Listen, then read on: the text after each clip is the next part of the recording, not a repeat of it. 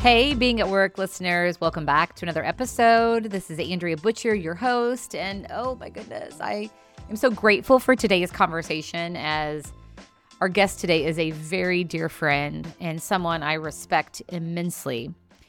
And our conversation is such a relatable one that's a reminder of the power in taking a pause.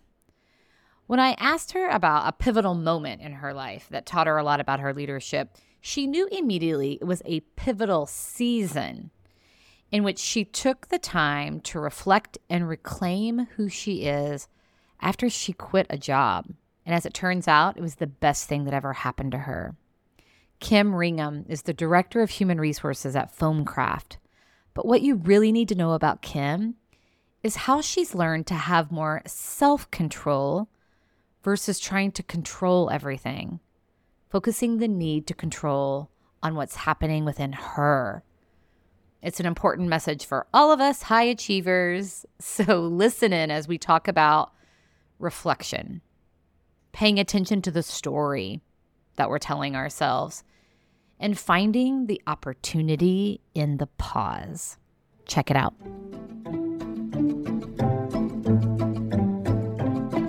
I am born and raised here in Indianapolis. I studied hospital administration as an undergrad. I was sure, just certain about myself, that I wanted to work in healthcare.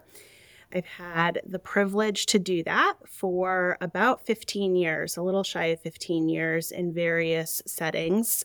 have earned a master's degree in healthcare administration and spent several years leading human resources for a local wonderful healthcare nonprofit. And in 2019, especially heading into 2020, just kind of came to terms with that I, I, I felt like I'd kind of lost my way. I didn't know really who I was anymore or what I was doing professionally. Um, and it was impacting me personally. And so it's funny, I was talking with my husband about doing this recording and telling him that we were going to talk about this being a season and not a moment. Um, and he disagrees. He said, No, Kim, it was a moment. Really? Um, and I think it was a season, and we can talk about that. But he recalled and reminded me that there was a day in December of 2019 where we were driving to dinner to meet someone, and I was telling him about something that had happened and looked at him resolutely in that moment and said firmly, I have to quit my job. And so he remembers it as a specific moment. One of the things I know to be true about myself is that when I say I'm going to do something, I'm going to do it. So when those words came out of my mouth, there was no going back from that moment. And then that really launched us into um, the season of the pause, which is really what I, I chose for my word of the year in 2020. And on that day in December, did not anticipate it being a year. I thought it was going to be just a couple minutes and then do something else. But life had other things in store. I want to go back to your comment about losing your way because those are big words that no doubt relate to a lot of people. What does that look like? I think that more than anything, I became very wrapped up in kind of an invented narrative of who I was supposed to be and what I was supposed to be doing. I, for example, have said for years I chose to work in healthcare and human resources, which was totally accidental. I can't tell you the number of times that I, I used words like that. And that was my narrative because I had had told myself this story that, that healthcare was important. I needed to do something important and I needed to be needed. And I got so wrapped up in that and in being needed, in working for an organization that had 24 hour, seven day a week operations and that you know they needed me late at night that i i forgot who i was. I was empty. I wasn't the best version of myself to my husband to my kids to my team. And i needed to kind of reclaim my why and who i was. And so that really is why i stepped away from that role. I was angry at the time and it was just truly the best thing that's happened. Mm. Yeah, even though in the moment it felt so awful, Ugh. right? And so confusing. And okay, so then let's back up. So you chose pause as your word for 2020. And we all know the year that 2020 was. So isn't it interesting that you chose the word pause? And then I know it was it was a big year for you. It was. Um, so I chose that word at some point in December and really had the intention that I was going to take a few weeks off, maybe a month, leaning into what matters most. I wanted to go on the field trip. I wanted to spend time with my husband. I wanted to spend time really thinking about where I would go next professionally. In 2020, including that role, I think I re- I know I received four W 2s. And to me, that's just nuts. That was not the plan. So I, you know, that one that job was one of those and then I did a little bit of consulting work and learned a ton. Then I went to lead benefits at a, another organization for a, a short season. And that job was such a gift in hindsight because it was 100% remote. And so the world came crashing down around us in March of 2020. I started that role later that spring and had the huge gift of being able to be with my kids when they were remote, when none of us knew what was going on. And I just couldn't have anticipated that when I chose that word. How did the pause play out? Because, Kim, this does not sound like you were pausing. I promise I was. you know me. You know I was pausing. so, how did the pause show up? I think it showed up in a few different ways. One, I physically just slowed down. I wasn't leaving for work before 7 a.m. and not sure when I was going to come home. I spent time kind of redirecting my energy on me. I learned a lot about myself. I spent a lot of time intentionally reading and learning. I'm an Enneagram 1. I know you're an Enneagram fan, and learned a lot about myself through that. I learned I need to be at a smaller employer. I learned to kind of lead with more grace. And I just spent a lot of time reflecting. Reflection is not something that comes super easy to me. I am a high achiever and I tend to move at 100 miles an hour kind of all the time, Energizer Bunny. And so for for a good bit of that time, not whether it was consulting or in between a couple of these positions, you know, not having somewhere specific professionally that I had to be gave me the space to kind of pause and reflect inward, um, which would not have happened otherwise. Well, and it sounds like in this previous role, I mean, you had said the losing your way was you getting getting caught up in this invented narrative. That was gone.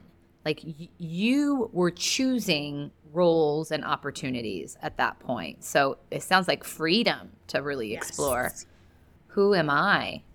That's exactly right. And during that time, like I had mentioned, I always prided myself on being in healthcare. I started thinking about that and that why? Why am I telling myself this story? What I love is human resources. What I love is helping people. When I think about my best days at work, it is when I can help someone or help an organization be their best. And I learned that I love operations. And so through that reflection, different doors opened up. Um, it's funny. So the role that I'm in now, that I've, I've been here two years and I love it. Um, it is just the best organization. I had coffee with a colleague in late February of 2020. And he mentioned this role to me. He was working with the organization and knew that they were going to be on a search for an HR leader. And it's a it's a small Indiana-based manufacturing organization and very blue collar for our production employees. And I looked at him and I said, "No, I know. I'm I do healthcare." The pause was so important because I couldn't have taken that job at the end of February of 2020. I needed that time for that reflection to be able to be who I am now as a leader. It would have failed miserably. And so I am just so thankful for that almost year long season of reflection that I wasn't planning for. Well, you were still caught up in the narrative at that time mm-hmm. Mm-hmm. and hadn't had some of those realizations yet. That's right. Yeah, it's so interesting. Well, and it, I got, I actually got goosebumps when you said, like, I love human resources. As I have seen you in action, you are such a great coach. You are so good at hearing, seeking to understand, getting at the root of what's really going on, and navigating challenging situations. I see you do that so well. And it's interesting. So the narrative was really pinning you in, wasn't it? It was. You let go of the narrative and all of a sudden worlds open up. So then how is it that you got to the role that you're in now? You turned it down in February. How did that play out? Yep. So I turned it down in February, went to another organization for several months, um, larger organization in kind of a smaller role than I had been in previously. And that was intentional. I had been in a smaller organization leading HR and I was I was thinking about what I wanted to do next. I thought, you know, I think I would like to swing back somewhere larger where there are more resources, where um, where maybe I can learn from people around me in different ways. And I needed a break from doing it myself, frankly. Um, so that probably was part of the pause too, was I needed to sort of share the load in a way that I didn't in my previous role. And so I did that for several months. And I learned in that role, um, I, I think I'm meant to be somewhere smaller.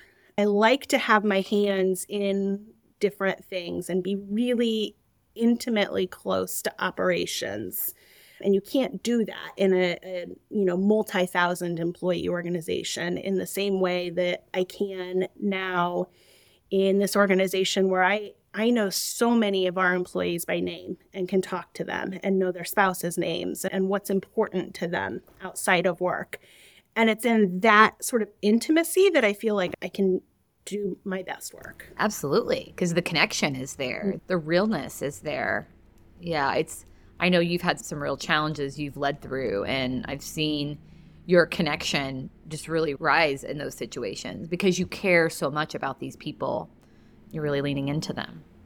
So, one of the things when we talked about this pivotal season a few weeks ago, one thing that I was really struck by during that time was, you know, one of the things that you recognize about yourself is like the achievement orientation, the needing to be in con- in control.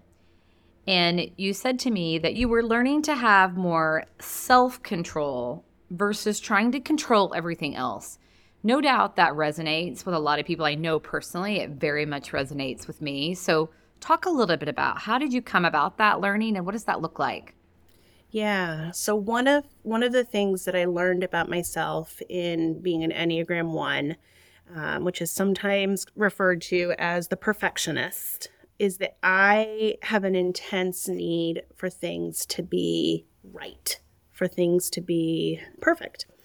And so, in that kind of quest to get everything all squared up and buttoned up and tidy, um, I would work real hard to control everything around me. And I think one of the really hard lessons that I learned, really important lessons that I learned in 2020, and probably large thanks due to COVID, so many of us learned this lesson. I actually can't control much at all except for me. I can control me. I can control how I show up and where I give my energy and where I get my energy and where my boundaries are. And so that was just incredibly freeing and a journey. I screw it up most days still. But to even be able to articulate and know I can only control myself, even when I get it wrong, being able to say that was just huge progress for me. Yeah, it's really freeing, isn't it? And so, no doubt, that mindset encourages you when something goes awry to look within and how am I responding to it? What can I do?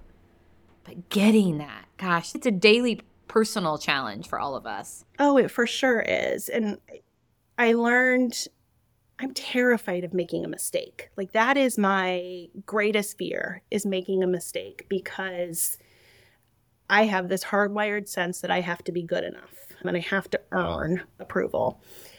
And in this amazing role that I'm in now, I made a huge mistake. And our, I went, you know, I made the walk down to my CEO's office and was just, I mean, distraught. And he looked at me and he said, You are more valuable than your mistake. And it was in that moment that I think I really realized this whole kind of path and how I got to where I am now, um, just how important it was. Yeah, because you could, in that moment, you could really hear that and yes. know that it was true. Yeah. Uh, because of the work that you've done. As I think about you over the last couple of years, I mean, you are flourishing in this role. You are loving it. It has given you so much confidence and encouragement, hasn't it? It has, for sure. Because of the journey. So, you know, I started the podcast episode with we're going to talk about the power in the pause how would you describe the power in the pause? That's a good question. I think the power is really what we were just talking about as far as knowing that I can't control the world around me. Everything else had to kind of quiet and still in in a sense, um, and I think that's what that pause was was really kind of clearing out the clutter and the noise and learning that I'm responsible for me. That's so good. Because only in the pause, as you're quieting your mind, are you able to hear what's going on within you. We get so caught up in all of the stuff around us and the noise and it, and the work is not there. The work is within our own heads and our own hearts. And so the pause created space for you to do that work. That takes so much courage. Why is it? Because it, it, it also, as I'm saying it, it's kind of like a, well, yeah, of course, duh. But what is so hard about doing that work? Why do we resist that?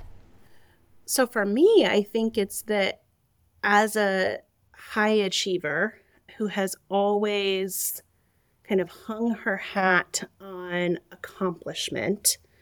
I didn't know if the people around me would think I was accomplishing anything or if it was enough.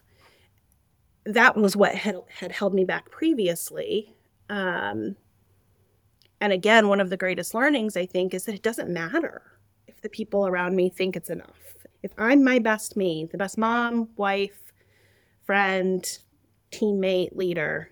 Who cares if if the path was a little bit of a roller coaster to get there? Thank goodness it was a little bit of a roller coaster to get there. Thank goodness because of the learnings you had along the way. Mm-hmm. You wouldn't have them. Gosh, that's so good. Because it's again, it's the story that you tell. I mean, and the story can be told so many different ways. So as I was thinking about our conversation and preparing for it, because of course I'm going to prepare for it. I'm a high achiever after all. I was scrolling back over through some LinkedIn posts, and almost two years ago exactly, I had posted on LinkedIn. I took a picture of a just gorgeous um, sunset. And I wrote along with the post that I was driving home from work last night and had to pause to snap this picture. The sky was so perfect and I could see God's work in it. My word for 2020 was pause. I made that choice before COVID hit and before a roller coaster of a year professionally. That roller coaster has ended in a place where I get the joy to work for owners who genuinely and deeply care for their employees. In a for profit manufacturing world, this company unabashedly leaves from the heart and with a vision of creating meaningful jobs for people. That's the kind of HR I want to do, and I'm grateful. Um, the sky made me pause in a busy week. I would have never stopped and taken a picture of the sky in 2018 or 2019. The intentionality that comes with that is so good. Such an important message. What is the leadership lesson in your story today? I mean, what is it that you want people to walk away with? Hmm. I think it's just to listen to yourself, to listen to those nudges and to have the courage to to do something that might seem totally unscripted and unlike you if that's where you feel nudged to go. Well, and then say it out loud. I love your story of you looking at Nathan with such seriousness and saying, I have to quit my job, right? Being willing to say it out loud. That's the leadership lesson. And only when you get quiet enough, I mean, it keeps going back to your pausing, will you hear those nudges and then going for it. That's right. You are such an inspiration. You know how much I appreciate you. So I, I want to tell our community a little something that you and I do. On most weekdays, Kim and I are sharing our the things that we're grateful with with each other. And it's become a practice that I so appreciate because I'm going through my day looking for things to be grateful for. Me too. And then Kim and I are texting each other in the morning sharing those things. And I also get to celebrate all of the goodness in her life as she does that. So thank you for being my gratitude buddy. Thank you. It has meant so much. If our listeners want to connect with you, Kim, what's the best place? Where can they find you? Yeah, LinkedIn. I'm there. Easy Great. to find, I think. Kim Ringham, thank you so much. Here's to 2023. It's yeah. going to be a great year. I hope so. And here's to pausing. Thank you for joining us for this episode.